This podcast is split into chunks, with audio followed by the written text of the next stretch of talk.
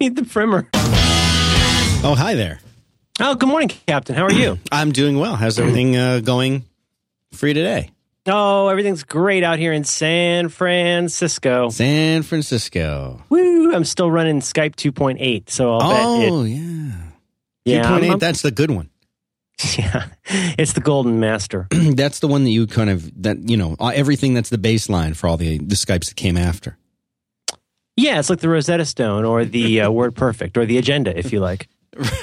There's I'm people sorry. out there today. The trying- Talmud. The Talmud Talmud. in your Mazel the tov. vernacular of your people. Yes, in the parlance of our time. hey, 38 seconds. We're, this is a record for us to hold, Big hold boy a call this long. Ooh, that ball will roll. My Oh, goodness. man. My goodness. My goodness. Wow, what a good day. I'm having a good day, man. That's good. We're recording at a new time, and I feel like a zzz, new guy. I appreciate you sliding the time forward a, a little bit. Well, Like you know, I'm very busy with my uh, my papers, and Yeah.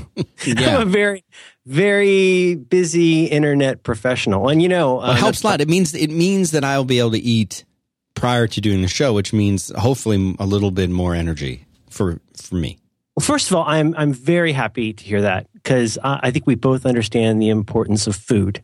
Mm-hmm. And uh, so, can can I ask? Uh, I don't know if this is people. You know, I'd like to see you try to do without food, Marlon. Oh, you know, there's people who think that you can do that.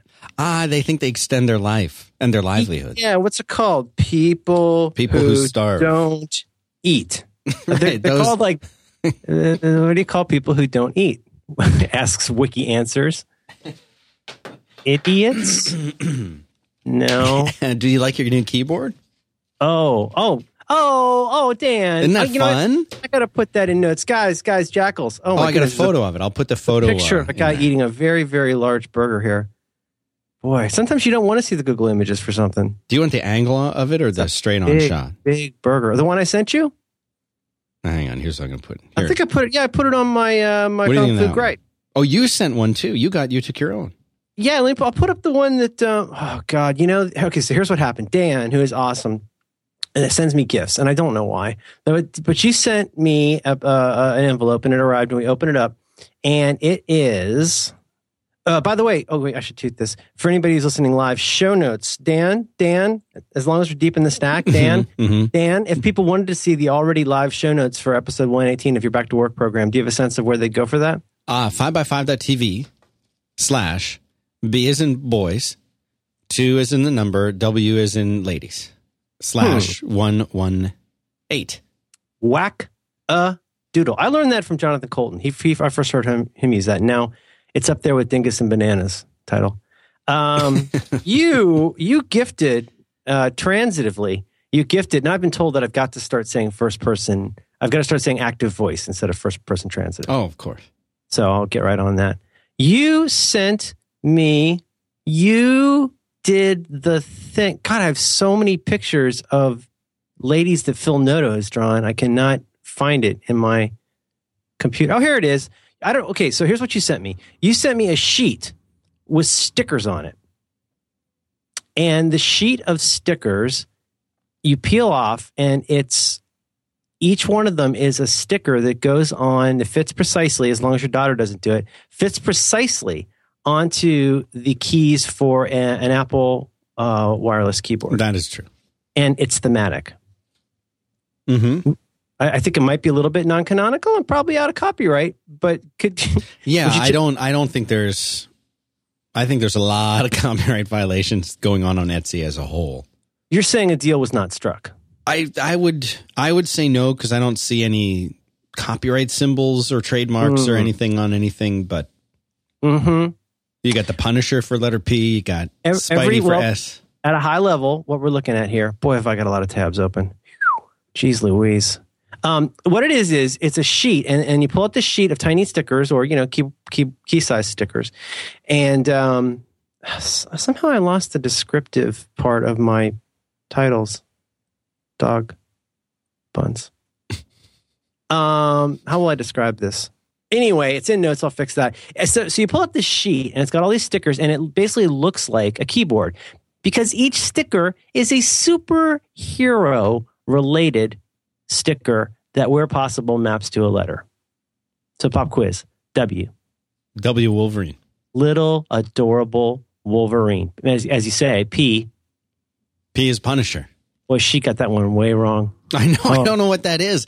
That looks like It looks like it's looks uh, like it looks like the, one of those cheap rings you would have bought back in the eighties like out of a gumball machine. out of a So gumball machine as Looks a like kid. a child biker. Yeah, like I'm, a, I, or or if you went to like the Halloween store and bought your seven year old a biker costume, it would have that ring in it. It's not. I Any, it's not anything. period. Yeah. It was right after Urban Cowboy. You had uh, child biker Kmart suit. Yeah. Another great Guided by Voices EP. And so you've got well, let's uh, a couple other ones here. T for Thor. You got a hammer. Now is that canonical? R for Robin. Is that what that is? Is that Robin? I, I guess it is. Yeah. you know, I'm reading Dark Knight Returns. Oh, never- good. You've never read it. Never read it. Never read it. I it always. I'm not gonna say put off, but the look of it was very intimidating to me. It seemed like it was about TV. But boy, I'm really it starts enjoying it. out. It does seem like it's about. There's a lot of television. Dan. There's a lot of TV in it. Yeah. And like the what? Not the. There's no definite article. Like Watchmen, uh, where they use that nine panel grid. hmm They, they've got a very strict grid. The the Miller. His name is Miller, right? Miller, Frank Miller. Is that who made it? Frank Miller made that, and Frank Miller. You know, as That usual, I mean, there. This his isn't. There, there are rules. Did you know that this is not nom? Did you know that most people's names indicate occupations or hair color? Did you know that? Explain. Mm, you got you got you got Millers. Can you guess what somebody named Miller used to do? They're their ancestors. Uh, they would tend a mill. Um, be- bells in the wrong place. Dan, I got pin particles all over my desk. Um, okay, what about a Cooper? What about somebody named Cooper? What they what they do? Made barrels, They would make a, you know, a coop for chickens. coop, a chicken, chicken Cooper, Chicken coop. Coop it up. chicken, chicken Cooper. They called him old chicken Cooper. Old What Gil. I thought you were going to Oh. go into your old Gil. it's this one. Oh, Harriet Nyborg. Um, please listen close. Ah, We're gonna get to that. We're gonna get to that. all right. Um, boy, this is a deep stack. You got uh, um, uh, oh, uh, Fletcher. You know what? Somebody named Fletcher. What'd they do? This is different from Fe- Felcher. They watched. They watched. they watched the movie Fletch a lot. Wow, cute picture. A line skirt by Hulk. Wow, oh, you like that? I love an A line. Um, and uh, that's inappropriate. And so uh, other there's other ones like that. Now you hear a name like Weisskopf, which is German. I'm not going to make a big deal out of it. That means that means white white hair, I believe, or white head. So as you can see, now Benjamin means. Now who was it? Was that David's brother? Oh, uh, yeah, I don't know. Oh come on, I don't keep up with it. my God, Dan! I had to get you a new Methuselah. It's Um, pronounced mezuzah. Mm, to life. And then even for all the little meta keys you got, That's, that's different. It's totally different. Yeah. Hi. You got uh, the caps is a says Bamf, and that's my favorite character. You know, Nightcrawler. All right. It says Snikt for the shift key. Anyway, you can see this in show notes. Uh, and thank you so much for that. Now here's the thing: we open that up. You open that up in front of a five year old, and you show them what what would that be? Probably maybe fifty or sixty tiny stickers. Tiny little stickers. Yeah. It's just like opening the Lego sets Mm-hmm. and they want to grab one piece, and I'm like, don't touch even one piece, or we'll never make the land speeder. We couldn't Yeah. make the land speeder because there was one little brown dingus she thought was funny, and now Luke can't have a windshield. You know what that does to your eyes? You need steampunk goggles for that. Anyway, thank you for that. It is really beautiful. We have Stan. We have so much. I love it so much. But she, I, she loved doing it so much, and I sat there uh, like a like a like an anal retentive mother hen. Mm-hmm. And because you know, you know, you know how I am, Dan. I don't make a big deal out of things, No, But- not you. And I don't even use this keyboard very much, hardly at all. I use it. Oh, how about Y the Last Man? Check that out. See Yeah, the BK pretty cool. Y the Last Man. Mhm. That's that's nice. Look at the U though. Look at that U. Look how look how bent it is. It's not on right at all. Oh, it's going to drive me crazy. So I sat there and I would let her do it, and then I would fix it because I am I'm like Marco and his expensive car. Oh, I don't man. put anything on the car. I don't like if I put a sticker on something. It took me two hours to put that X Men sticker on my on my computer. it's a nice one. It's the red and black classic one, and I'm in a lot of pain right now, Dan. And so oh, anyway, how's your pinch? I you know what I we're not going to get into it. No, But we have to. thank you so much for doing that. This now it makes me want to use this keyboard, although sometimes my finger touches the edge and it freaks me out a little bit. Spider Man looks. Look at Deadpool. Deadpool for D. Yeah, I thought you'd like that one. Did you get these off the Etsy? Is that what you said? Yeah, they're on. um I'd have to you know look it up. I thought Etsy was only fingerless gloves and things made out of pubes. Do they? They have stickers. You can buy stickers on there too. Mm, I heard Regretsy was going down. Is that true? I don't. you ever go to Regretsy? Okay, hang on. I got the. uh I got this. Yeah, Let me find this. Here it is. yeah. They call it. Well, he's got apparently he's got different kinds. There's the MacBook. Oh, the difference is. Oh, okay. Yeah, they get. He's got three different ones on here. Four different ones. Regretsy is a site where people curate interesting, which is to say awful things that they have found on Etsy. And I I think the motto of the site, at least used to be, what did you make that with your feet? And it, it includes, I've seen a lot of things made of pubic hair on here, Dan. I'm not going to lie to you. Really? Well, enough. You know, pubic hair Like your own those- stuff that you've contributed, or No, no, no, no. I, uh, I go Brazilian. and I don't mean beef. Or do I? I don't. Stack is getting deeper. We got a lot to talk about, Dan. It's been a big week, It's and been we a got a long lot. time since the last time we about. talked. Yeah, No, we were It doing has. like It's a a show long every time. other every every couple days. every day we're doing a show. Yeah. Yeah, boy, I got got a good Gwen Stacy I posted. Um, okay, so uh, everything is in its right place, as Thom Yorke says. And so, uh, how's your week? Good week. Very good so far. Yeah. I'm having a great week. I'm back from camping. Um, I'm in a lot of pain, and I've done uh, a fair amount of prep for this one, so I'm feeling pretty good. Okay. I love the ones where you prepare a lot and then you read from the card at the end. Mm. Well, I am 100%. God, that's a really cute picture of that girl with the Hulk. I want to put that away. Um, the, um, uh, yes, I, here's the thing, and here's my plan. I'm not going to share this with the audience, but my plan is that we have a topic that we can always fall back on if we get sick of shucking and jiving. Oh, okay. It's a really weird topic, Dan. I don't even quite know how to describe it, but it's uh, uh, a unified uh, field theory of creativity. Now, Dan, I don't know if you had a chance to look at the preview notes, but you can see a, um, a schematic that I did to help explain this process. Mhm. The show Sure. notes are live, by the way, for people who are listening to us live. You can go there now and see them. Yeah. What do, you- what do you think of that drawing? You like that? I don't. I don't feel that I'm that I fully understand it. So I'd like to Mm-hmm. hear more about it. Okay. We got a lot of follow up first. Is that all right? Is that Oh, okay? yeah. Yeah, Can I yeah. do some follow up? Please. and, and, and actually is in the Syracusean sense follow up, which ironically enough uh, begins with some Siracusa follow up. As you know, uh, Dan, John Siracusa knows a lot about flu shots. He does. He does a lot of the Twitter. Twitter is all you know. It's a it's a Twitter. It's a light. it is. It's, it is. It's uh it's a bird. It's a plane. And so um, with with help from uh, some of our uh, some of our, our, our friends on, on the tutor, I was able to go back and, to the best of my knowledge, find the place where John Siracusa, let's be honest, kind of, barely, sort of, but not really, slightly, potentially misstated what a flu shot did. I think he says in the following episode as follow up that he he wasn't really, I guess, paying attention to what he was saying.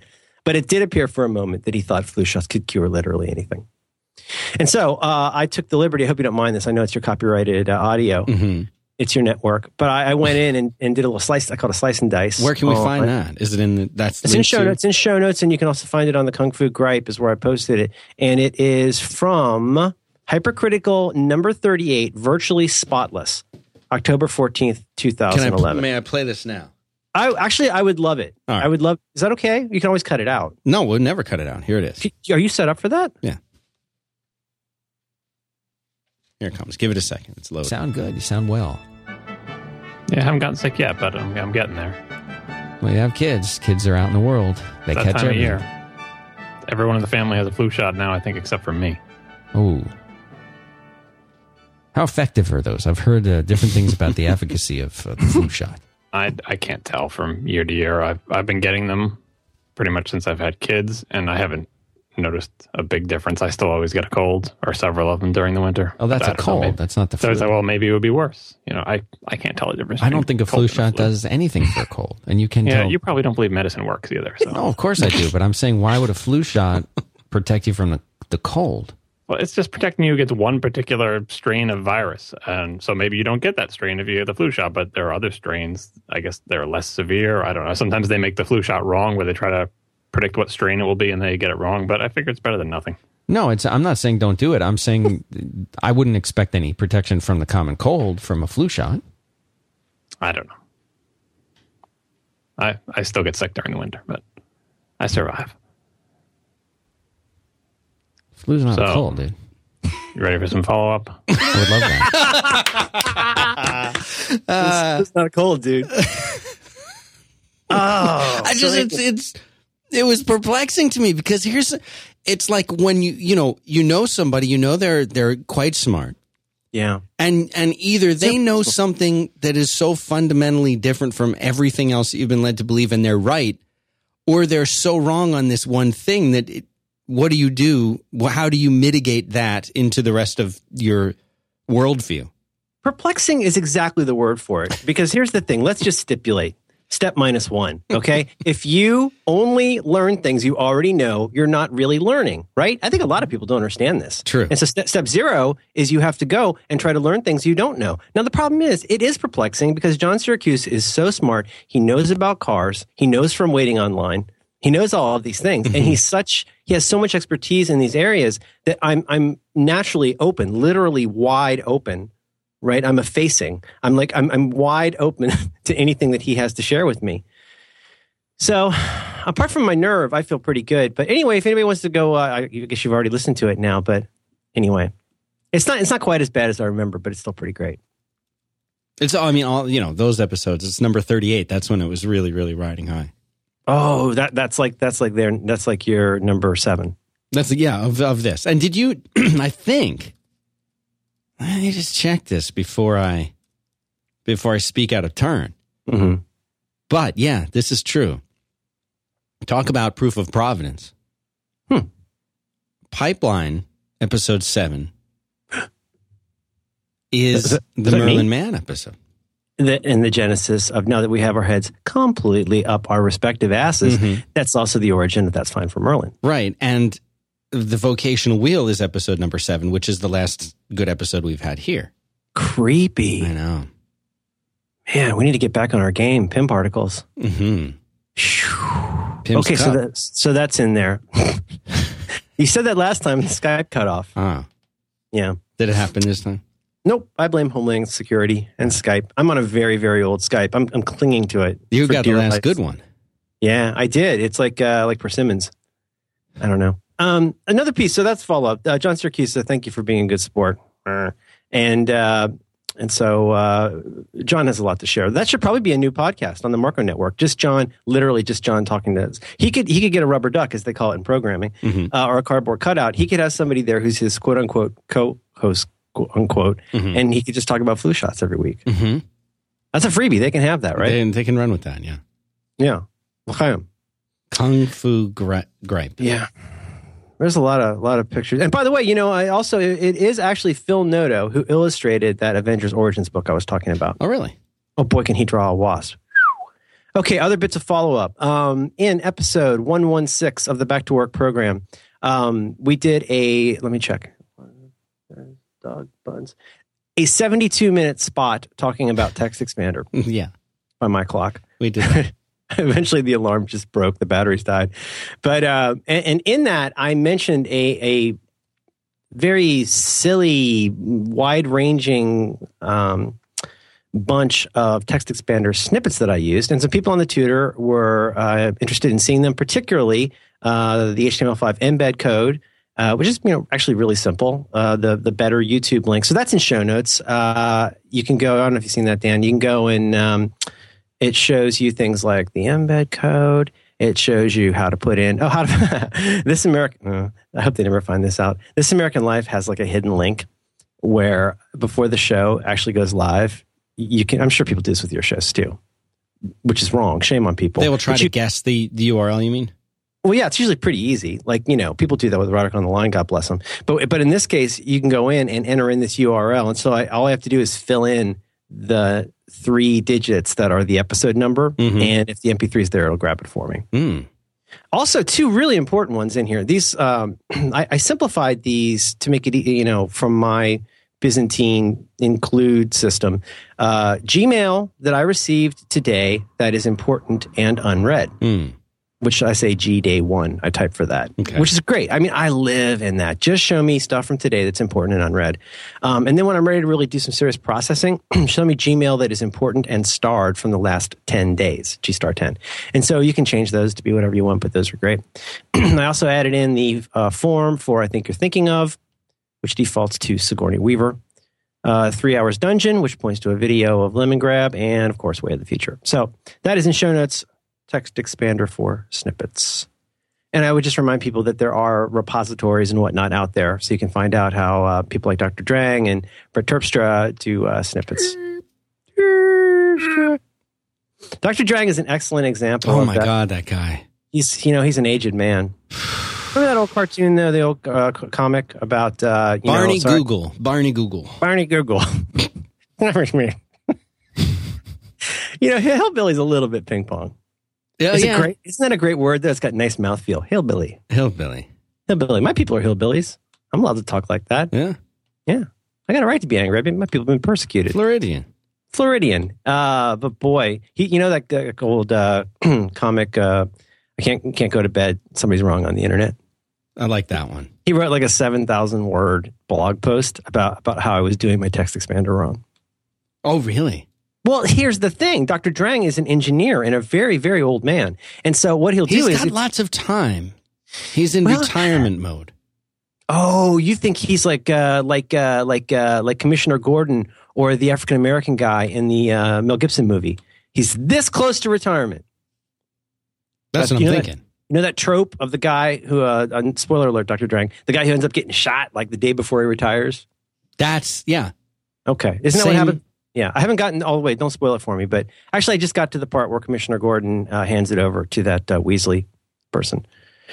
what do you think of that Robin, that girl Robin? She has a slingshot. I, you're ruining it. Oh, sorry. Um, That girl, Robin. That you know what? Why don't you tell me the end Mar- now? Why don't you Marlo go and tell him the end? Tell me what happens to Superman.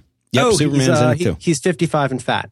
Now, the white dog in that, I think, is not Krypto. I think that's Batman's dog. But my daughter thinks it's Krypto. And no, I did not let her read the whole thing. I just showed her selections. I think she Like- could read that. She's quite Yeah. mature for her age. Wow. She uh, drowns the mutant, when he drowns the mutant guy in the mud and cracks his bones, he should have stopped at the leg, but he didn't. Spoiler, bong. Okay, moving on. So they got that and they got that. Uh, is this okay so far? I, this could, this could cut off. Oh, 12 minutes? This is nothing. Um, I mean, most of this won't air. Okay. I think that's just as well. I think really, you know, like I say, there's that old, um, what is it? Uh, not PHP, BB. One of them, I told you they got a bit in one of the forums uh, software things called Tachy Goes to Coventry, which is where you flip a bit and uh, some, some butthole guy, excuse me, uh, some brrr, citizen of the board uh, who's being kind of a tool, they can post as much as they want. Nobody but them sees their posts. Right? Mm. It's really it's really passive aggressive but you could do that for me. You could set yeah, they call it ip filtering where i would think that our shows are up. Right. and that would make me so happy. I could send you just and just you would see that. that's right. Yes that's right. You could do uh, udp or tcp or uh, mac prefs dns hmm um, and you really need to throw that out uh, and then empty the trash every time you want to start a new podcast. Yeah. Boy this is we're getting more and more uh, reflexive We've got we're like a mirror behind a mirror okay so Did you know everybody that, that nobody sees when you look in the mirror? Nobody else sees that. Just you. what if you look at an angle No, I mean just you. You're the only one that ever sees that. Like uh, what you see in the mirror, that's not what other people see when they look at you. how do you know It's a fact. from where Look it up.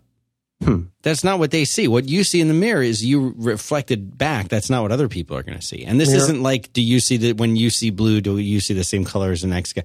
I'm I'm so high right now. I'm, I'm gonna just Google for mirror facts, and I'm going to bookmark these. I'm going to Instapaper all of these and read them. Um, huh? You know, one thing you can tell that I'm a, I'm a dude because I never look at the back of my head. Um, who I- want, wait a minute. well, you know, when you comb your hair, you're supposed to comb all your hair. Oh, And you so just I- comb the front part? I, I never think about having uh, a back of a head. I, it just never occurs to me. So now I'm an older man and I know, you know, how to keep myself. Hmm? So, so I'll, I'll pat it down a little in the back, but I'm not one of those people. I know that when you're applying hair product, always start in the back and use less than you think. You use hair product at all, Dan? Yes. Butch wax? Uh, I'm not, I'm not familiar with that one. Should I Google that? Google bushwhacks. Bushwhacks. Yeah, it's a form of uh, dry gulching. Oh, look at that. Yeah. Okay, so No, I've never I- tried that one, but I like I like the images that came back. I was in the shower this morning, as you do, and uh, How often and do you shower? I shower almost every day. What Whether I need it or to not. not shower? I'm very busy. It's like you get busy, you don't shower. Well, yeah, and, but the, the part that's really, as you say, perplexing is that I, I might get out of the shower and put on the same clothes I was wearing before. I think I'm a little superstitious, Dan, like Einstein. Um, and in a minute, I'm going to explain how I'm able to capture notes in the shower. okay. Yeah, big pencil. Uh, but it occurred to me in the shower as I was coming that up. a with- euphemism? It's a euphemism for the 30 pounds that I lost. I have just very, very informally, I think this needs to be a wiki. Right now, it's a flat page on uh, 32A on, uh, on, on Dropbox that I'm calling the Back to Work Media Survival Guide. I don't know if you've had a, a chance to look at this. Mhm. It's in uh, it's in the show notes. And what I've done is I've started just writing down. I'm ju- the guys. I'm just getting started. Back to work media survival guide, and this is things to which we make reference upon there unto here on the program. yeah. Okay, and and um, I've a, started. pri- a primer, a prep prep course. Yes, as you say, a primer. Uh, Big Lebowski, Glengarry Glen Ross, Aviator, Shining, Adventure Time, Caddyshack, Ferris Bueller's Day Off, Alien, Simpsons. We're referring to The Simpsons. That's novel. Uh, Mr. Mom, The Fly, Fantastic Mr. Fox. And I'm, I'm taking suggestions from people. I think this would be good on a wiki.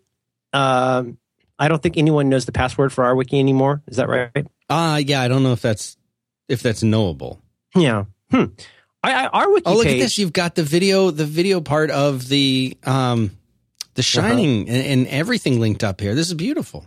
Yeah. This needs Yeah. to be a one-page site and responsive. You know, Oh, sure. We could put this on. Uh, we could do, do this on a uh, on a Squarespace. That's not a bad Sure, idea. We could. Collaboration would be nice on this because, anyway. if only there was a place we could go to get a cool image that we could use le- legally at the top of of this new website we'll be designing. Whoa, whoa, whoa! Let me understand. Let Dan, let me understand what you're asking. I, I used to be able to do accents. I remember that. Yeah. Into right into your shoe. I tried to do a BMO accent, and it was alternately inscrutable and offensive Yeah.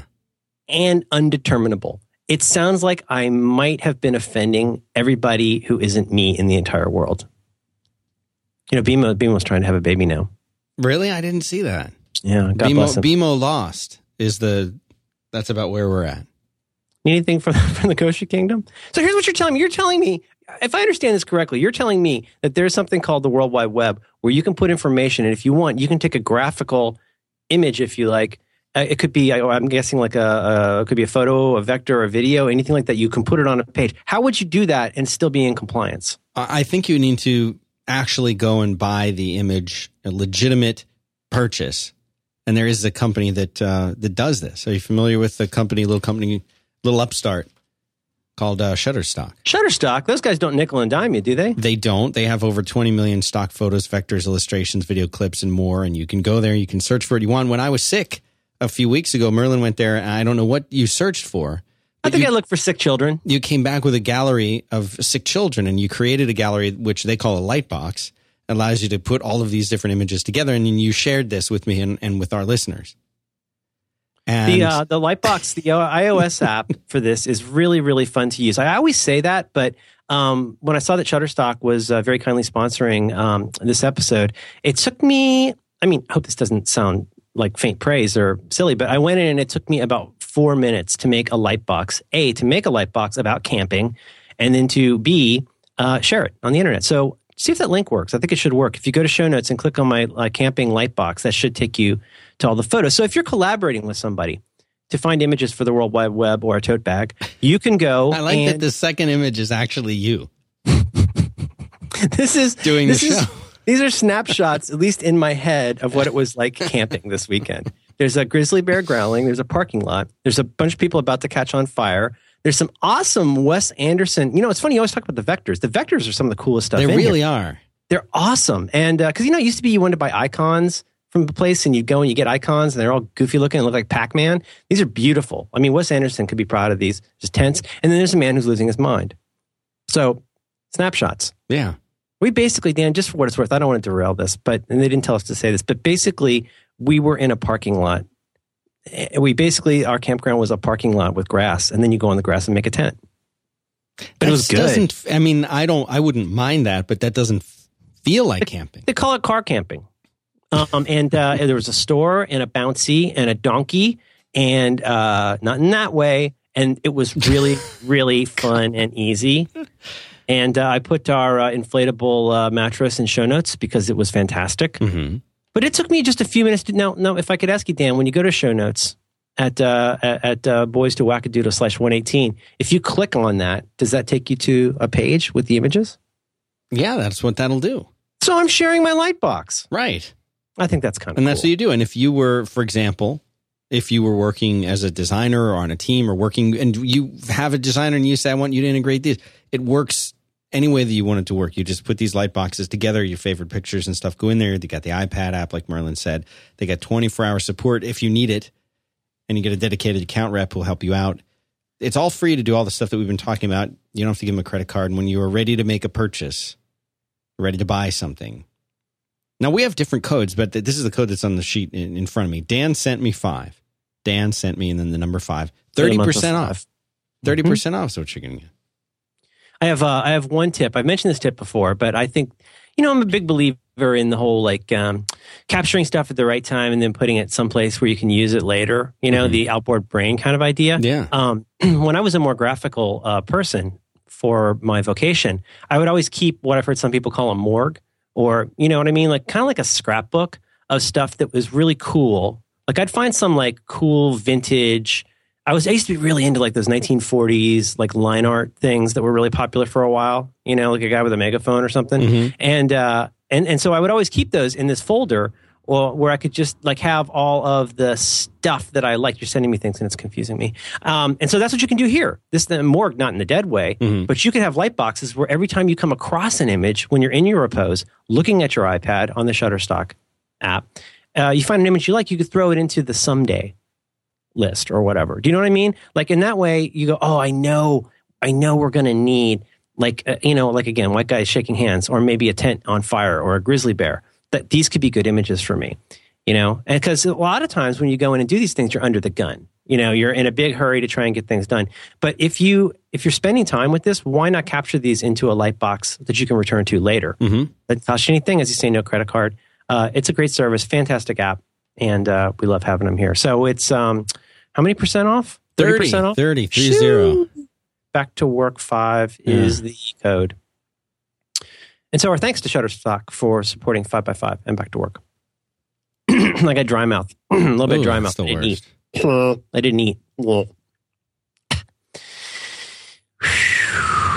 Why camping? It was it was it was fun. It's a little frustrating. Hmm. I I have a uh, what's the kind of programming? There's a different kind of you know the different kinds. You got the object oriented. What's the old school kind? A procedural. What do you call it? Procedural, yeah. Well, I don't know if that's what I have, but like I, I really like to think things through. And it's hard for me to relax sometimes. I don't think this is aviator syndrome, but it might be. It's a little bit aviator. I really like to think things through and then consider contingencies and prepare accordingly. Mhm. And then if I don't get to do that, I get really weird and frustrated. So I was a little weird and frustrated for some of the trip. Basically, I felt like I was setting up or breaking down or cleaning up something almost the whole time. Hmm. But it was really fun. We made bacon. And bacon outside, boys. That is a that's a goodie. Yeah, filled the entire car with stuff. We had linens. Uh, we had uh, we had a camp stove, even though there was there was literally a, a shop and a kitchen right there. Like a like a shop, like a store you go buy stuff.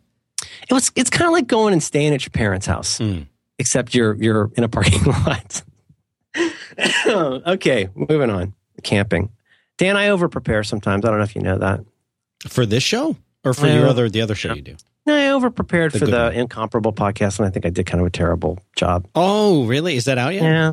No, I'm kind of embarrassed. I think it, I don't know if it went well. Let's see. If I don't think I don't they, think I'm I don't think I have the right personality for that show. And it's kind of breaking my heart a little.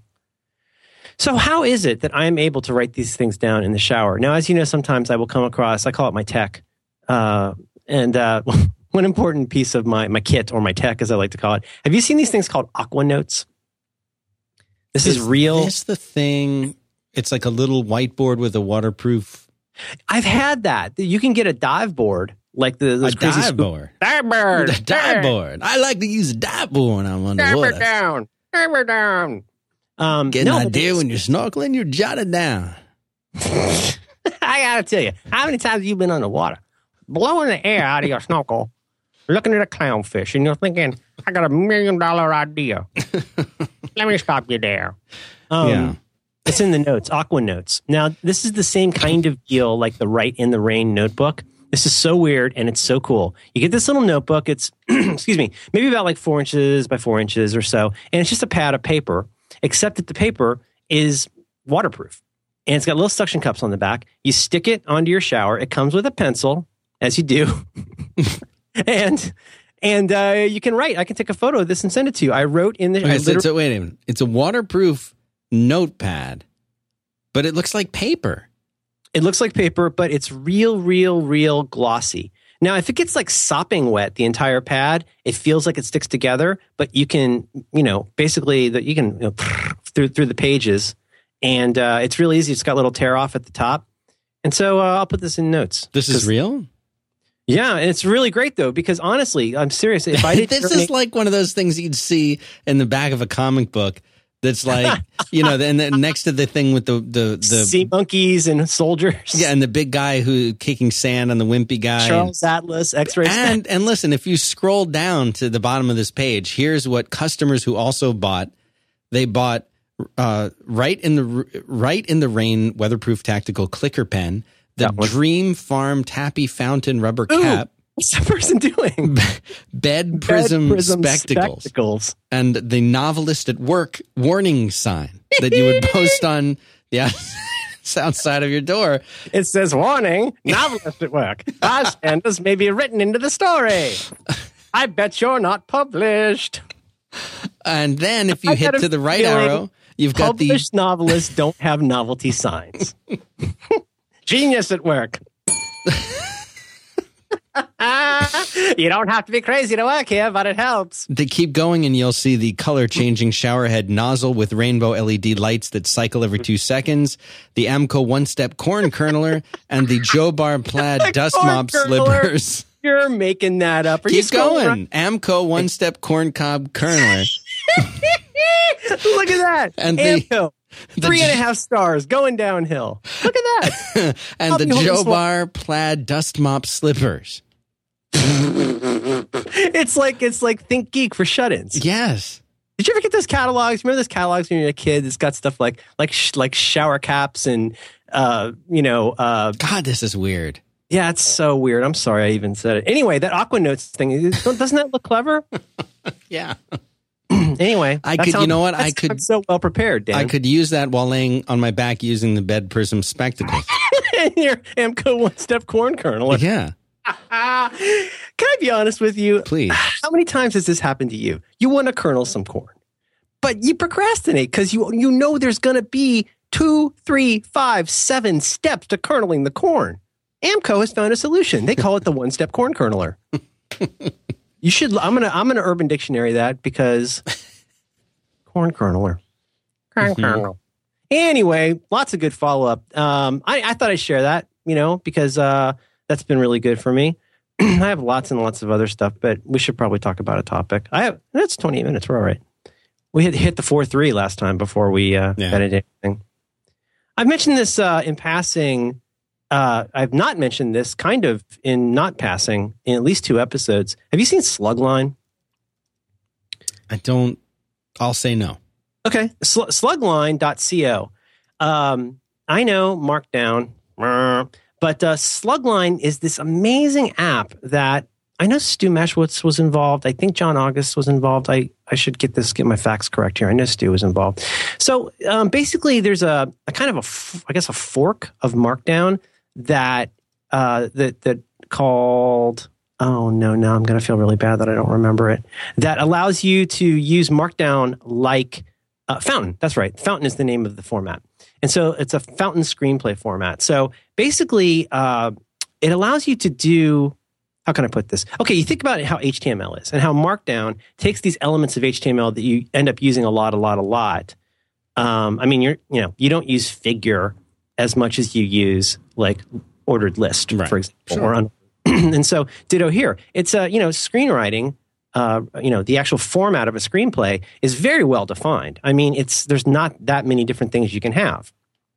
And so this uses a a kind of a it's markdown, but it's just been hacked on to where you can format your screenplay very easily in this. You don't have to touch that atrocious Final Draft uh, app until you really have to. It will export to that and so forth. But um, and so Slugline is an app that they made for a beautiful, gorgeous, fun to use app for making a screenplay.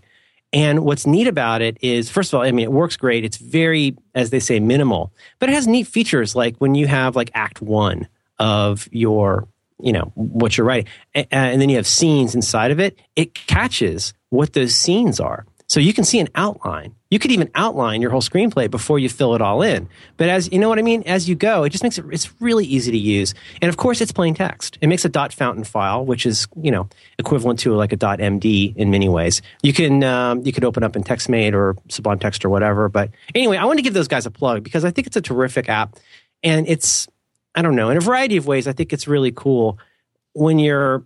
I mean, Final Draft. I think that's what it's called. It's it, it's it's like the Microsoft Word of screenplays. Like nobody likes using it. You've certainly heard people in you know the industry talk about how horrible this app is to use. They don't update it. You know what I mean? And it's it's a real pain. It's not fun to use. Yeah. Um, and this app is uh, is just terrific. Uh, you can get the kind of you know official uh, you know version of Courier that that people are looking for.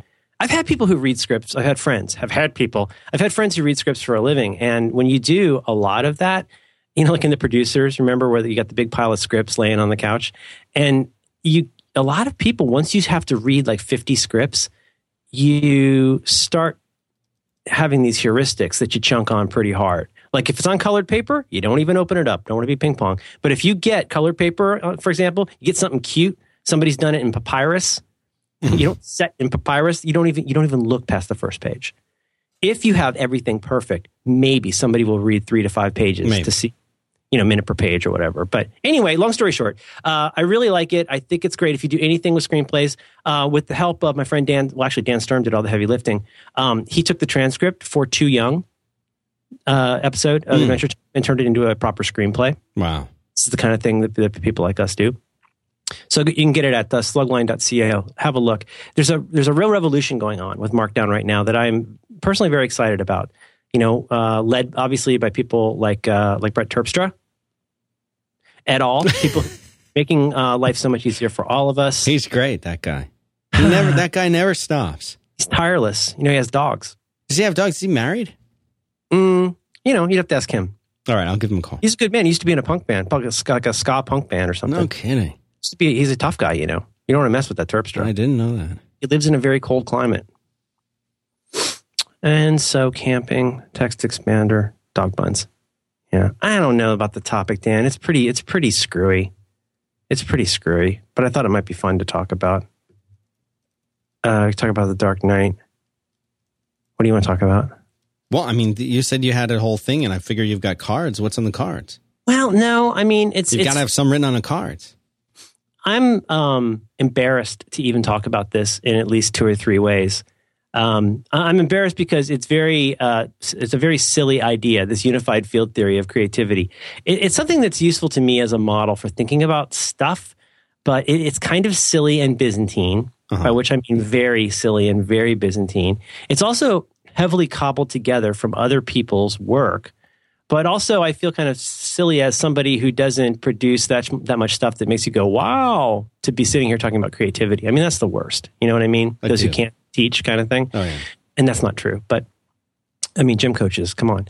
Um, but I thought I'd talk about this and uh, maybe go at it from a couple angles because I think you know and, and you know just in passing we mentioned this we've talked about this one dude and his work, I think back in episode 62, Cultural Molasses. Topic Karma sucks, no sayers, and black and white thinking. Dan and Merlin consider the karma sucks and black and white thinking that lead to inertia and a culture of derision.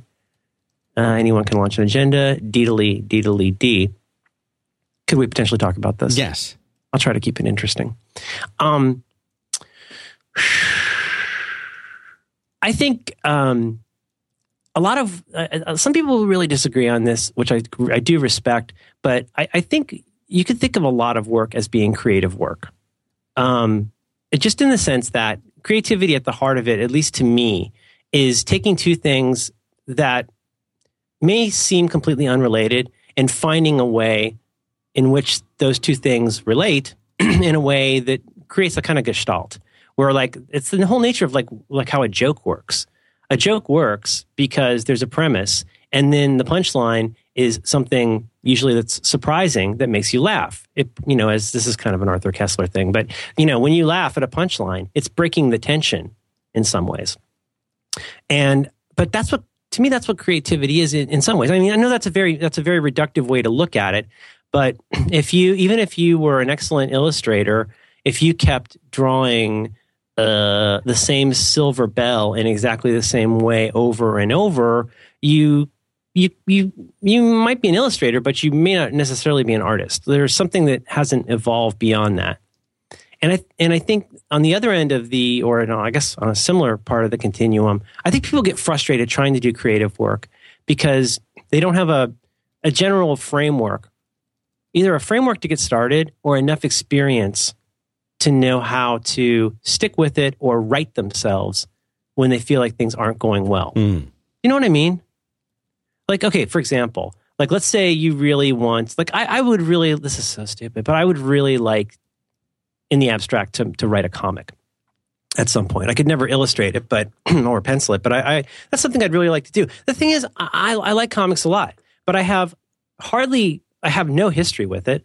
I know very little, extremely little about the people who've done it well in the past and I have no experience in actually trying it. you talk to most people who write and illustrate comics, they've been doing it since they were little kids. They've been drawing comics since they were really little. Do you know what I mean? hmm And I think sometimes when you're starting out with something that's a little bit that you have a an itch to do, but haven't had any experience with, I think it's hard to get over that hump of sucking at it. We've talked about this a lot, but and I think you know for people who do a certain kind of job over and over, they know to expect those kinds of things. Like if you're a contractor in San Francisco, like you could not be a contractor in San Francisco if you weren't savvy about what a pain in the butt it is to do things like get permits, know who you have to bribe with all due yeah. respect. Oh, no, that's how it works. But like, yeah, yeah, exactly. So, but if you started, if you went into that trade and you were in that trade for five years and still found that so frustrating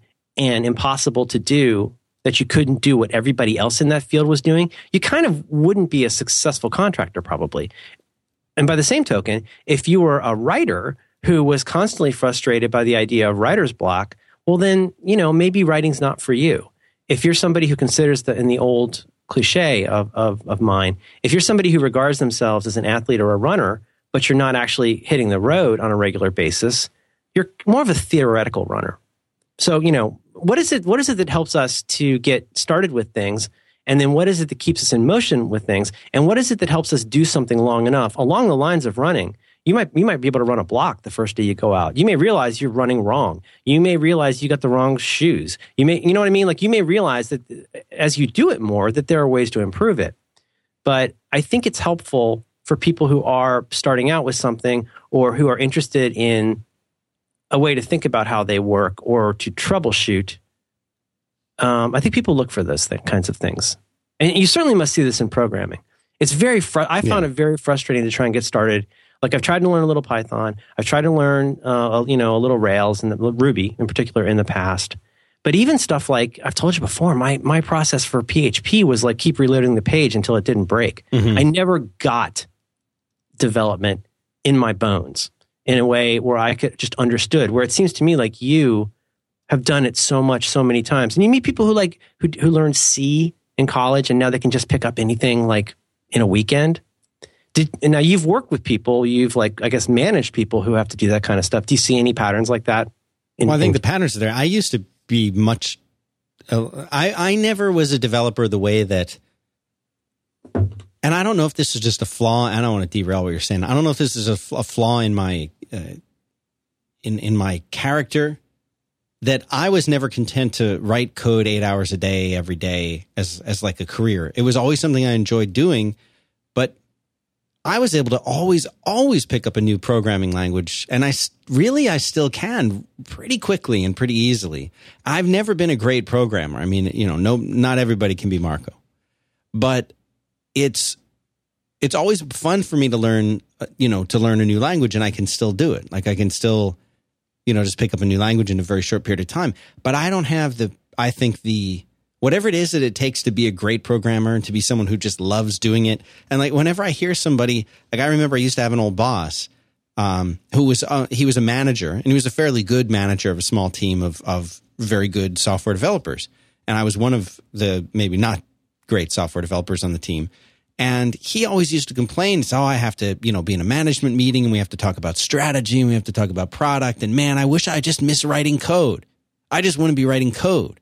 He didn't like the fact that he was a manager. I think we've talked about this. Mm-hmm. Like when And- you have to, you go from being a practitioner who gets into it for a certain kind of skill that you've got or something you have a, have a, that you're just good at, but then you end up, if you want any longevity in a lot of places, you've got to become a manager. If you want to make more dough, you can't, there are places that'll do this. Supposedly Google does this, but aren't- there aren't that many places where you get to just be a high level practitioner Right. without having to have direct reports. Yeah. And he had gotten to the point where he wasn't writing code really at all anymore. And this pained him. Every day it pained him because he, he wanted to be writing the code. And I always used to think, man, I, like I wouldn't miss this. If I, I could write code if I felt like it once in a while, even just for something fun. And I don't know, like there is, I know this is not what you were planning on talking about, but Well, let's go that way instead. uh, and- well, no, I mean, we don't have to, but it's, you know, for me, it's the patterns that you were talking about, I definitely see in there. And to this day, uh, you know, I still enjoy a little bit of programming here and there, but I don't enjoy it the way that, okay, here's a great story. May I tell you? yeah. I had, and this is a secondhand story, but it's still a great story. There was a friend of mine, a very good friend and, and my next door neighbor for a number of years, who was an architect. And he worked in his architect firm, and they were always bringing in new architects. I think because the turnover, it's like McDonald's. Uh, if you're an architect, like people just come and go and quit and leave. I don't know why, but that's the world of architecture.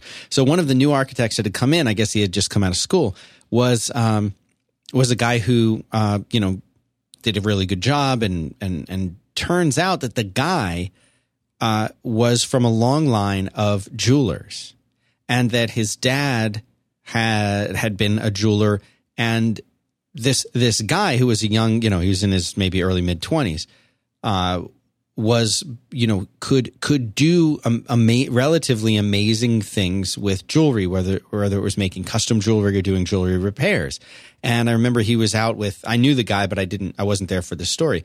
So he was out with my next door neighbor one time, and they I guess they were heading somewhere, and he got a call, and he said, "Oh, listen, do you mind if we swing by my dad's store? I, I've got to help him out with something really quick." And he said, "Oh, you know, no problem." He says, "What are you going to do?" He says, "Oh, I just got to do a couple quick repairs on on some jewelry." And my friend Dave is like, "Oh my god, this I'm going to be here all night." And he said that he walked in, he went to the back of this jewelry store where there's, you know, you can imagine what the back of a jewelry store looks like. There's just tons of tools and things everywhere. And he went to this little desk and he sat down, and on the desk was like five or six little envelopes. And in each envelope would be a piece of jewelry that would have something broken that he had to fix. It might be a diamond ring that had, you know, the setting had busted. It might be a chain that had a broken link or whatever. And he said that he watched he watched his friend sit down and his friend went into this zone, went into this mode where he said it was this casual concentration that he was doing something that was so part of his nature.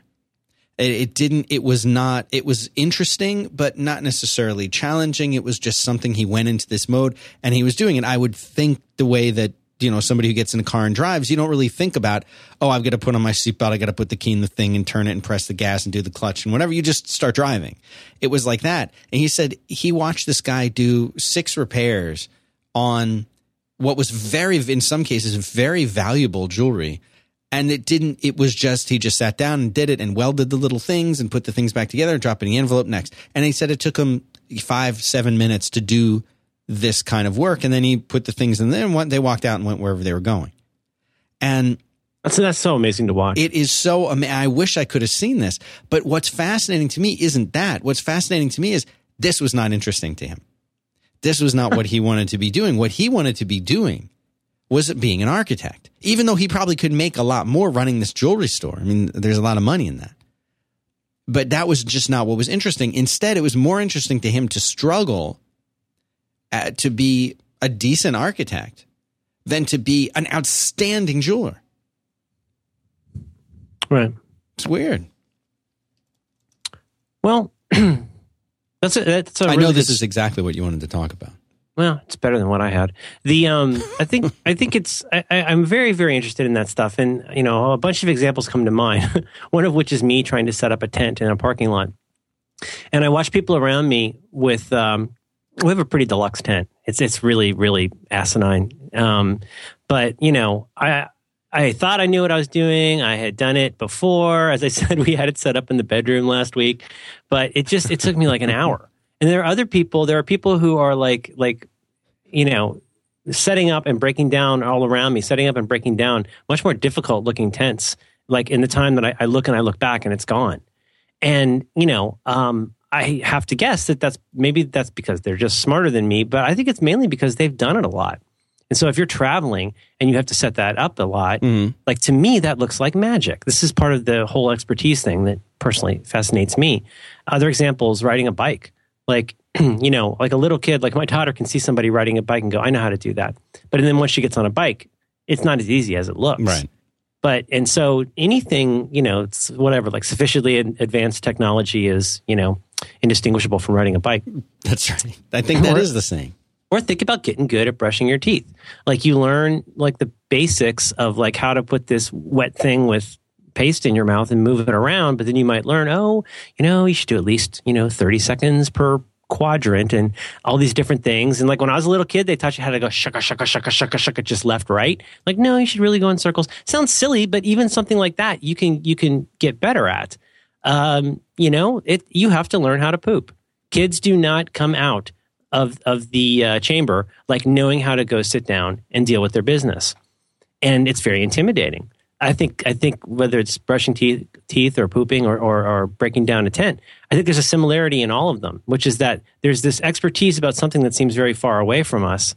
And in the case of making coffee my gosh i mean now you can do it in your sleep we often do because that's what we need to wake up Mm-hmm. but in any of those cases, you know, apropos of, of your friend's friend, I mean, I wonder if, you know, there are probably like emotional reasons, like he wouldn't want to get wound up in the family business. It wasn't his own aspiration. Sure. I mean, who who knows? But it was.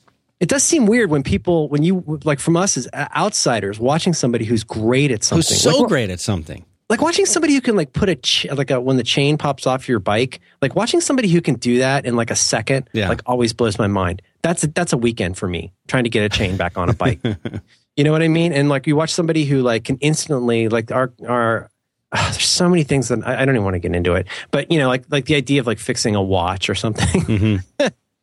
it's like um And I those, don't know. those 21 jewels in your watch, they're not, they're, they're usually not real. You ever count them all I counted them up once, but, you know, See, I don't even understand how a jewel would make time work. Are they uh, are they chaos crystals? Is that how it works? uh, Did I just make a video game joke? I don't, I think you have. I should have said hex spells. Um, Yeah, the red one always falls the same. hmm. Now is that uh, That'll is come that back the to you. Give it time. Red one. I don't want to ruin it for you. It's either Tetris or the Hedgehog. No, it makes it, you know, you think jewels, you think rubies, you think red, you think the red one, red one always falls the same. King. Hmm. Okay, Eight- I'm going to pray on that. 82. I, I, I, I need the primer. Is that in there? Is it in there? I don't know what that is. This is why it should be a wiki. Oh my gosh. Um, Eh, I don't know where to go with this uh, because I mean, like we've talked about expertise a lot on here. And how do you how do you go to that kind of skill? How many times does it take to do something to make it a skill? Well, Like you can do it without thinking about it. I don't know. I I I I had always liked that cliche that it takes three weeks to build a habit, but I've had numerous people go all turns out on me and say that that's not the case. But I think you could do worse in life than sticking with something every day for three weeks. Um, and again, I don't have any data on this, but and you know, th- there's one thing. Okay, so so there there may be things in life. There may be moments like we were watching Hunger Games last night. Like there may be moments where I don't know, maybe you just grab a bow and arrow for the first time and you, you shoot it right into the heart or whatever. I don't think that's how it works. Um, you know, there may be people who can just pick up a basketball and like throw it from the 50 yard line and make a home run. Like, I don't know. Like, maybe there are people who just have that kind of natural thing. Yeah. I bet with physical things, athletic things, that's true. It helps to be tall, it helps to be good. But I mean, I, the expertise part of all of this to me comes out of doing it over and over for a couple reasons. You know, um, like I, I've just started doing these these exercises for for this nerve thing. Okay, no. How? What's the status of it? Please, please. No, people are going to tell me to go to the doctor. All right. but it's it's helping a little bit. It you really is. You can't bring it up for like two or three episodes in a row and then not be. Oh well, I don't want to talk about it. I think I'm getting good at it because I'm doing it so much. The exercise or not talking about it. Mm. Which one am I? Middle but one. but um, but but like what I don't know. It's it's it's it sounds so obvious until you find yourself frustrated, and when you find yourself frustrated, it's worth. The, reason I like the idea of a framework, which we can totally skip, is is just the idea that you need you may need training wheels to get started with something. And that those training wheels can come in from all kinds of places. Uh, training wheels could be, in the best of cases, there is a sympathetic mentor who has mentored lots of other people, like a good manager, somebody who knows how to help someone along and not only understands what they are doing, they not only understand the field or the problems uh, of that field very well, but they also know the problems of people trying to learn how to deal with those problems which is not nearly as recursive as, as it sounds. You, you get some, if you're a good coach, like if you're a good manager, like, yeah, you understand you can hit fungos all day long and you just do it in your sleep. Like, and, and you know how to show people how to like, you know, watch for the force out. And, you know, you, you know, the, at this point, the, uh, what is it? The infield fly rule could be in effect. And you know all these ins and outs of stuff, but you also know how to say to somebody who could be a really good hitter that, you know, you're whatever you're you're swinging a little bit early or you're keeping your arm is in the wrong place here or you're leaning this wrong way like if you ever had a yoga class they're like touching you the whole time trying to fix your yogas you know somebody who knows how to like just give you the right amount of spotting at something and the right amount of just a little and i've heard this is super true with golf uh, by the way, I just I, I literally could not care less about golf, but it, it is fascinating to me as an intellectual endeavor because it seems really silly to me to pay that much money to go walk around and be frustrated all Saturday. But but but I mean, in golf, like you can practice and practice and practice a lot. And, and you will get better the more that you play. But you can also have these really terrible days where if you haven't done it long enough, you get really off your game. I mean, if you've ever been playing in a sport or a game and you start a little like gambling, where you start chasing your money, you get a little bit behind. You know what I mean? Like if you start sucking in a Yeah. given day, you might suck for the rest of the day because you you're not a pro. You're you're not the kind of person like again. I, I they know how to shake it off and, and turn things around mid mid stride. Yes, and it's why even though I don't, I'm not a fan of the bases ball. It's why I've always really admired like Mariano Rivera and, and watching that guy get up there in the freaking World Series with all of the pressure on him. And you can just, he's obviously a very capable pitcher, but he's also just like so steely eyed. Like nothing would perturb that guy. He might throw, he might throw just a whole, he might strike out a whole bunch of people. And then somebody hits a home run and he, but he keeps throwing great every time because he knows it's his job to throw a great pitch that is, that person's not going to be able to hit. It doesn't mean that like, oh, that guy hit a home run and now I have to be a sad sack. And I mean, how many of us are like that though? Where we get frustrated. I see it. I see it in my daughter. Where like we got this book about how to draw Marvel comics, and I can't. I can't even draw a circle Oh, or a straight isn't that frustrating? You can draw the thing mostly with circles, which encourages me. Kingpin, almost all circles. I won't work ping pong, but um, but it's very frustrating to her. And then she she should see this sentinel. I, I drew this for the beginning of a pretty good sentinel, and then she took over, and it looks like Fat Albert with a helmet. You know, arms are just little sticks. But then she gets frustrated and goes to something else. And I'm like, well, no, let's just let's just stick with it a little more. And and the funny part is, like in that case, you know, uh, it's a really neat little book because it's it starts out by assuming you know absolutely nothing about drawing, which is accurate for me. Um, and it just shows you, you know, hey, the, the the basic thing they teach you, right, is that you can make fairly complex shapes out of very basic shapes. Like if you learn how to draw a circle and you learn how to draw like a um, you know, uh, like a, a square and a rectangle, and you learn how to draw a a cone. Like you can make a whole lot of stuff, like a sketch for a whole lot of things out of that. Mhm. And so we started with the circle, and I, I draw really crappy circles. It's really hard to draw a circle, I think. But and and her first circle sucked. It didn't even connect up. And I was like, try another one. And she drew another one. Mm, still wasn't great. And I was like, try this. I was like, really, like without thinking too much, you know, draw five. Try and draw five. And she got frustrated after three. But the third that in that set, like the third one looked a lot better than the first one. Mhm. But if you just give up every time you have a crappy circle, you're never going to make the thing, you know? And and literally, Ben Grimm. Um, and I think that's maybe we should come back next week to talk about all the junk about this uh, framework idea. But I guess what I'm saying is that there, there's a very fine line in my experience personally, but also in like what I see in other people. There's this fine line between looking for the training wheels and tricks and hacks and heuristics that get or keep you in motion versus assuming that a, a steady diet of those kinds of things are going to help you become any more than just a novice. A very, very well trodden path here, but I, I think it's worth repeating. The, the difficult part is that it, it takes this really weird mix of doing something over and over, but also understanding that quote unquote failure is, is, is not just like a fact of life, but it's part of the process. It's something I wish I had learned Mhm. a few years ago that that having a bad day or having a bad whatever is part of the process and it, it's what separates the amateurs from the pros Mm. It's just that i mean the ironic part is like you know amateurs have a lot of bad days because they're amateurs. Pros have fewer bad days because they're pros. They know and the pro part just means that they do it because that's what they do. And they if you in the case of writing it could be again like stephen king i can always recommend his book on writing. I think it's easily one of the best books about writing i've ever read. Um, and, and very moving too. But you know in his case like he would sit down like even when he was drinking a case of beer a day he would sit down and just write 3000 words every day which makes me so angry. Like he because that's what he did. You sit down you know like he wrote carrie like at this little typing desk like under a staircase his first book that got you know any uh, attention and success. Um, but i mean up until then he'd mostly been writing crap for men's magazines. And you know what i mean by men's magazines. No, I sure do.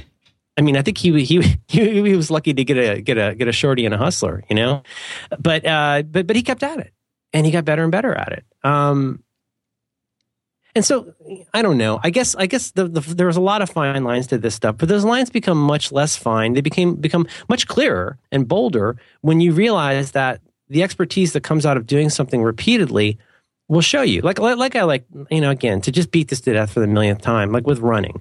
And running and drawing are two that are really are applicable to me because they're two things that I end up trying to get back into. You know, but by running, I just mean you know like jogging or whatever. Right, right, right.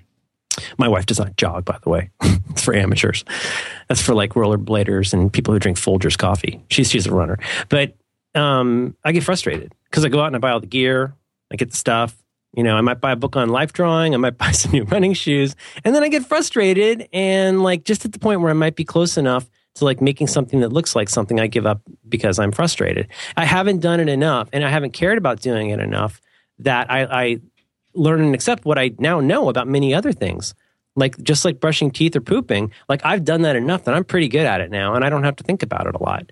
Um, and that's, but the problem is you. It's it's so frustrating, and I, I hate to repeat myself this often, but it's so frustrating because it is so absolutely true that the things that stymie us and make us procrastinate are just things where we've built up a big a big thing because we haven't done it before.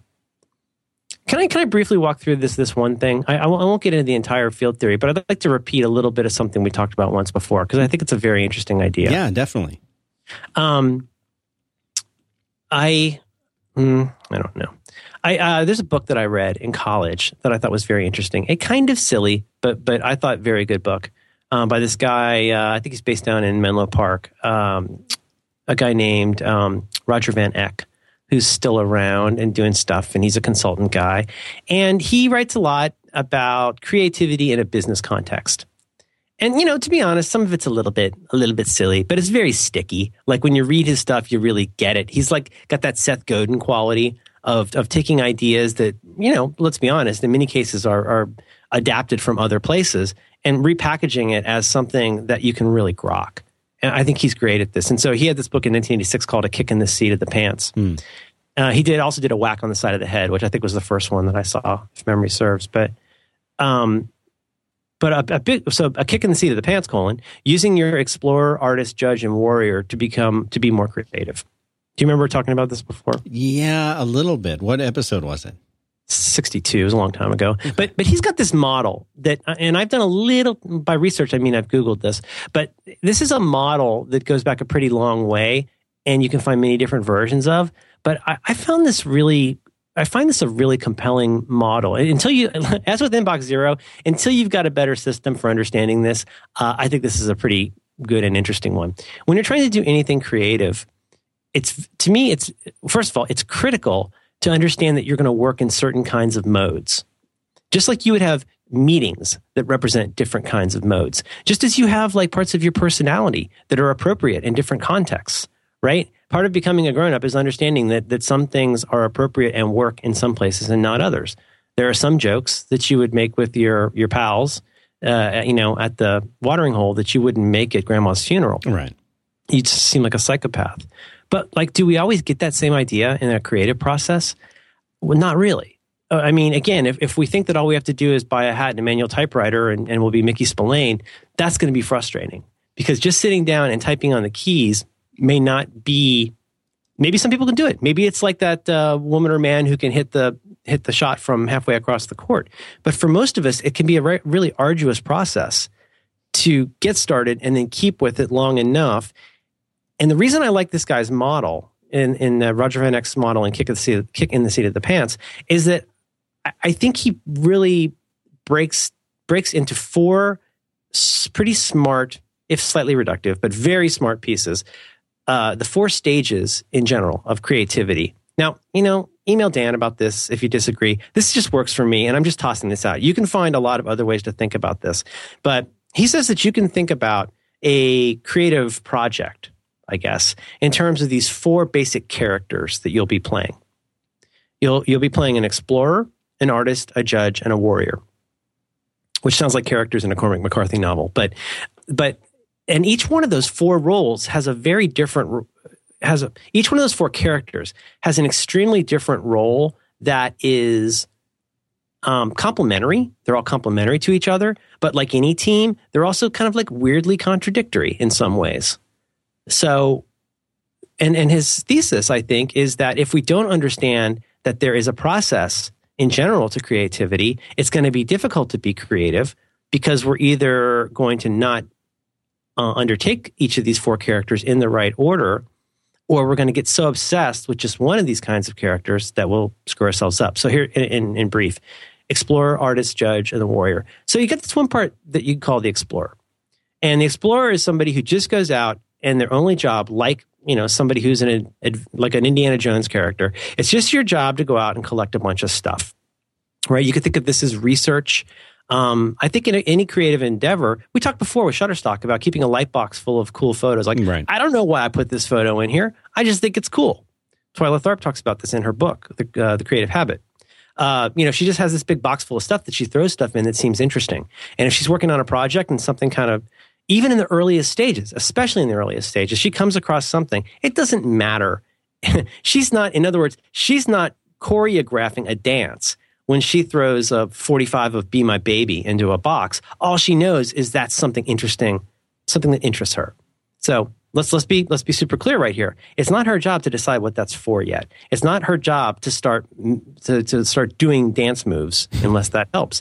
It's not even maybe especially her job to decide whether that's even a smart idea. It's just her idea to collect. And that's what the explorer does. And I think you could think of exploring uh, in something like writing, you could think of it as outlining, you could think about it as doodling. But I, like to think of it as just remembering that as a creative person, there's all kinds of stuff in the world that you can use, or if you like, that could inspire you. Some people keep idea boards or mood boards, but you could just write stuff down in a notebook. Maybe it's a maybe it's just a good line. I've got a whole text file full of good lines, like for a song or a poem or something that I've I'd have no idea where I would use this, but I mm-hmm. just write it down. I have a place where I know that I, that goes, and I put it there. And now this is a very important part of the process because there are three other characters that are going to come after this that are going to try to make something out of that the artist, and then the judge, and then the warrior. And so, just to get through these, then the artist is the person who takes whatever a bunch of raw materials, you know, whatever bunch of raw materials you have, and tries to make something cool out of it. Right? You try to again. Now, this is this is the basic basic creative act in the way most people think of it, which is taking these two, three, five unrelated things and figuring out how they relate to each other. You just fit them together like mental puzzle pieces. So the artist could be somebody who now sits down and takes that outline, for example, and turns it into uh, a rough draft. It could be somebody who takes a doodle and then makes that into a pencil drawing. That, or it could be, I guess, it could be somebody who takes their pencil drawing and makes it into a sequential, uh, what do they call it, sequential art, mm-hmm. that makes it into a page, and you just see how it goes. But, but you're, you know, you could at any point go back and explore some more if you want. But when you're in that artist mode, you understand that it's your job to completely just be free and freak out and, and make whatever junk you want to make to have the S H I T T Y first draft, as Annie Lamott calls it. You like it when I spell out bad words? I do. I'm talking because no one can figure that out what those are. Am I talking too much? No, this is good. This is what they I think the people tune in uh, for. And, and, thank you. And so it, it, when you're in that stage, though, like I say, you can always jump back to the explore part at any time. I think it's good to I don't want to say make yourself, but to really create a condition where you stay in that artist artist mode for as long as seems necessary um, and see what you can come up with. Um, and then when you get to a point where you think you might have something, and this is where a lot of people, I think, differ or have different shades of, you know, understanding of this. But, um, well, one side note here I would say that after you have made something, uh, you could jump right into deciding whether it's good or not. But again, playing off of people like Stephen King, if you've made something, whether it's a blog post or a drawing or something, you might want to go set it aside for a little while. You might want to just kind of go put that over here in this pile and then return to it after, mm-hmm. you know, a few days or, or even weeks. Well, gosh, what do I do? I then what, what's my project going to be if I'm not drawing that? Well, go make something else. How's that? Because now you're making stuff over and over. Go back while you're while you're letting that kind of be over here in this field that's a little bit fallow right now. You could go back to more exploring and more artistic stuff, or you could jump into Judge and Warrior parts on other projects having these multiple projects means you're not obsessing over this one thing. This is hard when you're in crunch mode. If this is about Excel spreadsheets that are due tomorrow, you have less flexibility. But if you're trying to write, for example, Stephen King, uh, if I remember correctly, waits six weeks before he rereads his first draft of anything. Really? Because he wants, yeah, yeah, he wants to kind of read it as a reader would. Now he's going to make all kinds of changes and go back and iterate through a whole bunch of these roles, I assume. But he wants time away from that and which is why in my unified field theory, time becomes very important. Um, so anyway, once you're ready to decide whether to do something with it, um, the judge comes along, and the judge is somebody who, with a fairly steely eye, looks at what you've made.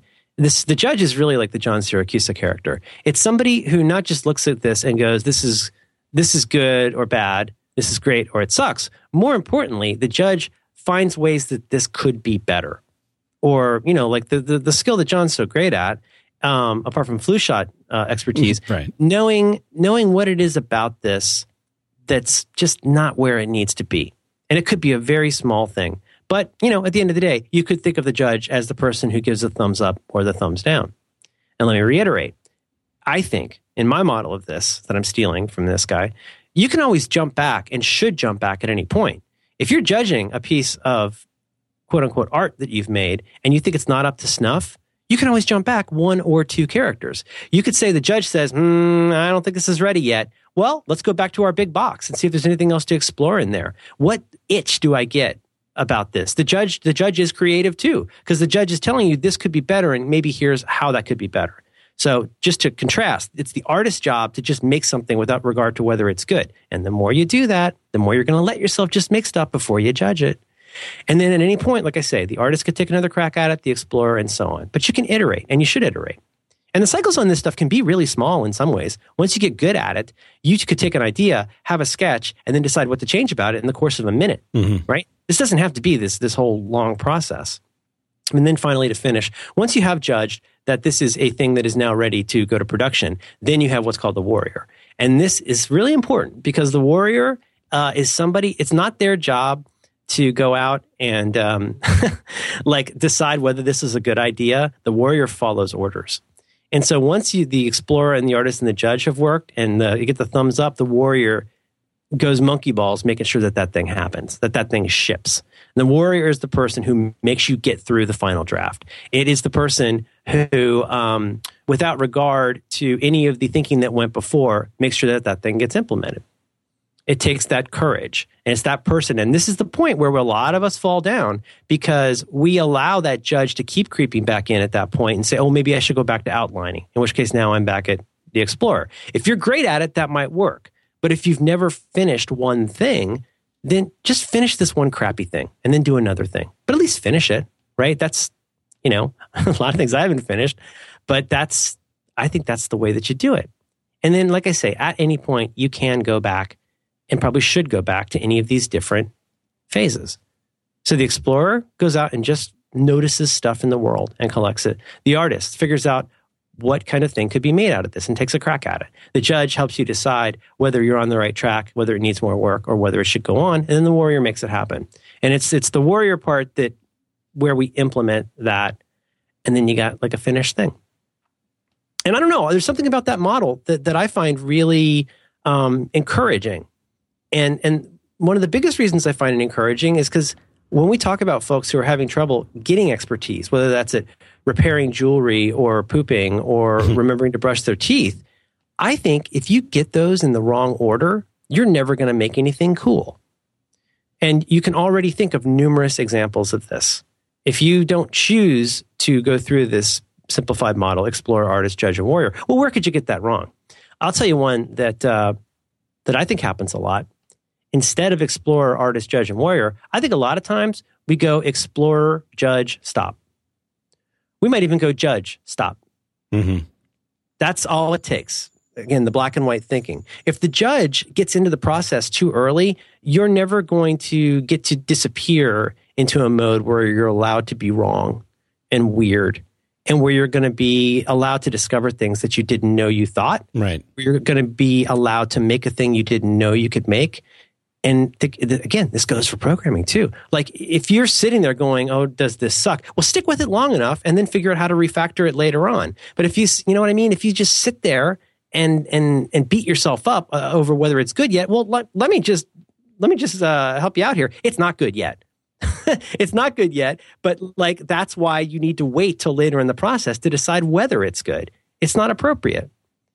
You know what I mean? You're going to have to fall off that bike a whole bunch of times Mm. before you become some other famous biking person.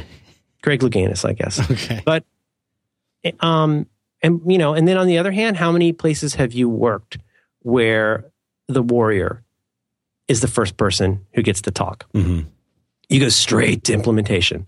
Like somebody raises their hand and sir, and like so somebody's going to be there to either kibosh the whole thing or to talk about about how they want to jump right into implementing it before you figure out whether it's even a good idea. So, I don't know. This that was really really long. I like that. That's what people that- tune in for. Isn't that isn't that kind of an interesting model? It's very interesting.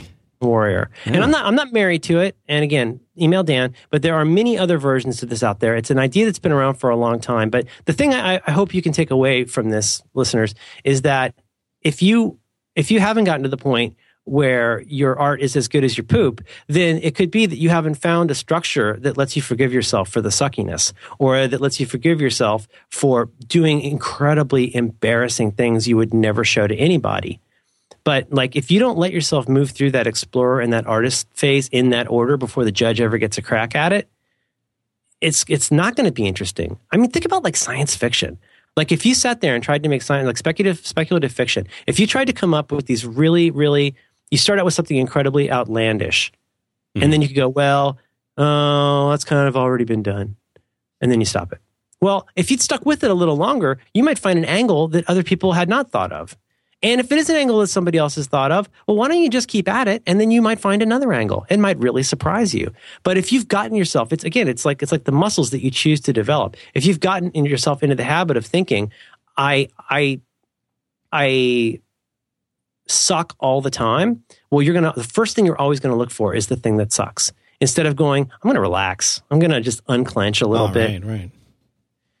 And so that might be enough on that. But I, I think uh, it's an interesting book. I mean, you can also some of the stuff in show notes. You can see um, some of these ideas, and like I say, I think he still consults and talks and stuff about this. But, um, and then you know, just one other part of my little diagram idea, and there, there's a lot more to this unified field theory that's not very interesting. But another thing that I picked up, I think I got this from Twyla Tharp, but lots of people have talked about this.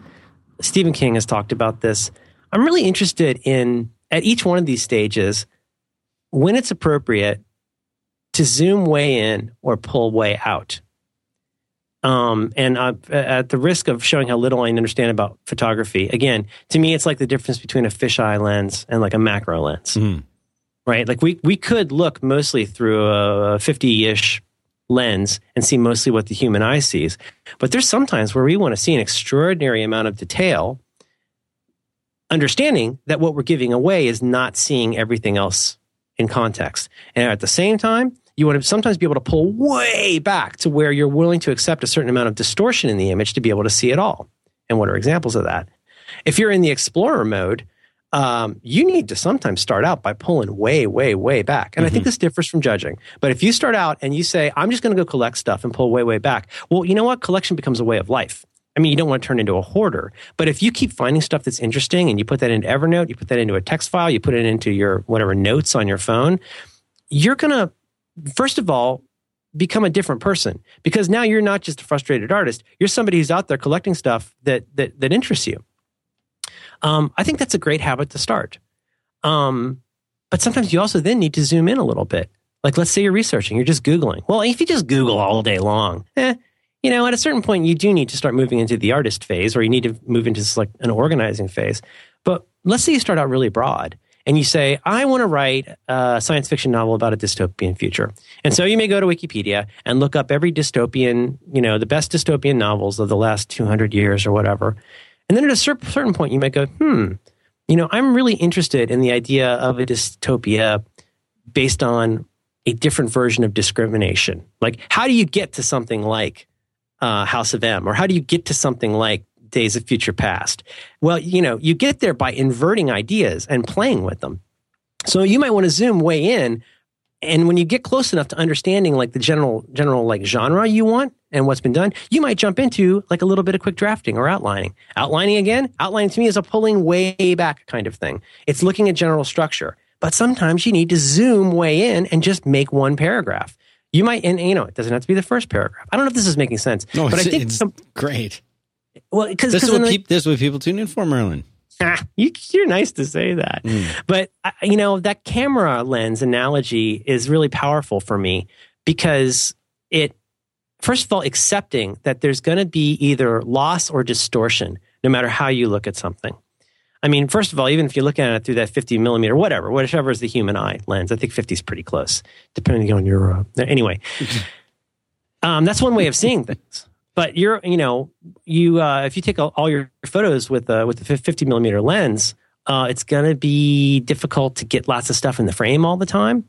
Um, it's going to be, uh, you know, you understand where I'm going with that. I do. And and I think it can be true at the judging level too. Like the judge might pull way back and go, you know what? This is a pretty good structure. This works as a thing. But I'm going to zoom way in on this one section, on this one scene, on this one thing where the character is doing something very different than they were doing at the beginning. And I, I'm not really sure why they're doing that. You might want to, and then which which might then make you look less at the structure and look more at that character. And you may realize that character is actually two characters, or you realize that character doesn't need to be there. But you shouldn't be thinking about that when you're just out collecting scraps. You should do that at the point where you've got enough to work with. And then again with the warrior, the steely eyed, you know, like almost like the project manager, the whip cracker, like that's somebody who's going to have to go zoom in and out too. You have to zoom as a project manager, for example, you have to zoom way out to look at things like budget, look at things like timeline, look at things like you know uh, dependencies. But then sometimes you also have to zoom way, way, way in, and you have to have like a one-on-one with somebody about this one aspect that's hurting the dependencies, and you know for the Gantt chart to move forward. And that's why I made that drawing. I think the other thing to think about in all of this is what I like to think of as time and attention. Like when do you choose to very loosely apply attention to a bunch of stuff to gather, and then when do you apply time to take the things you've been gathering attention about and make them into things? And that's kind of the oscillation that I think leads to the magic.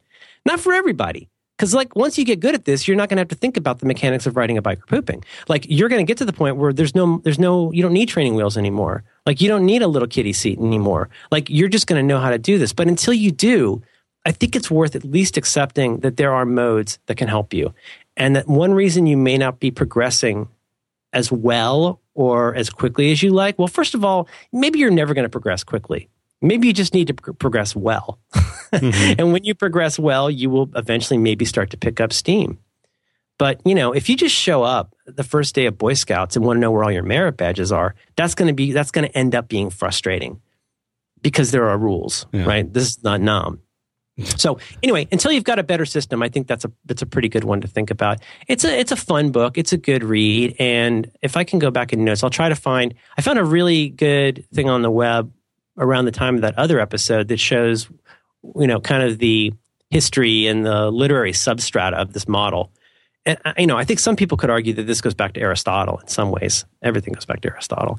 Um, That's just because he said it first. yeah, I suppose so.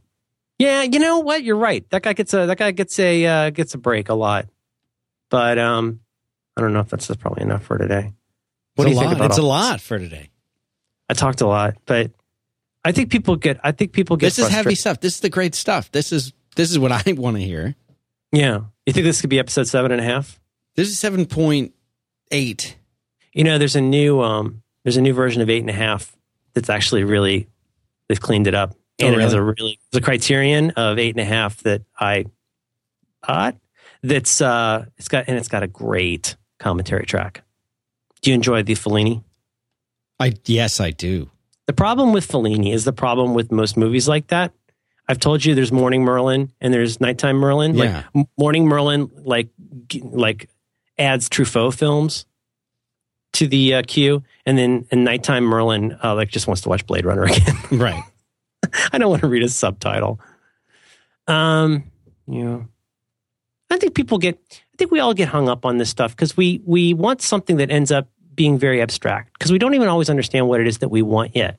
We know we, we want to feel competent. Maybe we even know that like we want to make a certain kind of program, or we know we want to be famous, or we want to be any of those things. But until you really start getting your hands dirty working on it, you can't really understand the kind of problems that people face in that domain.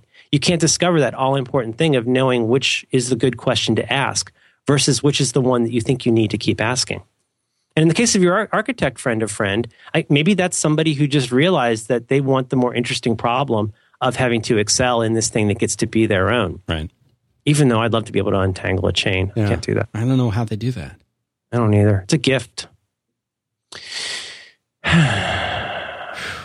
ever wanted to do like a super creative thing? Like a total, like an art. You ever want to like make like art? When I was younger, I did. Did you ever do creative writing? I, you know, obviously, you, you did. You must have done some in your writing, Tr- more creative writing than any actual writing. Yeah. like fiction. Fiction. Yeah. You wrote fiction, Mostly. Yeah. Exclusively. God, stand-up comedy, and fiction. I didn't say it was getting good.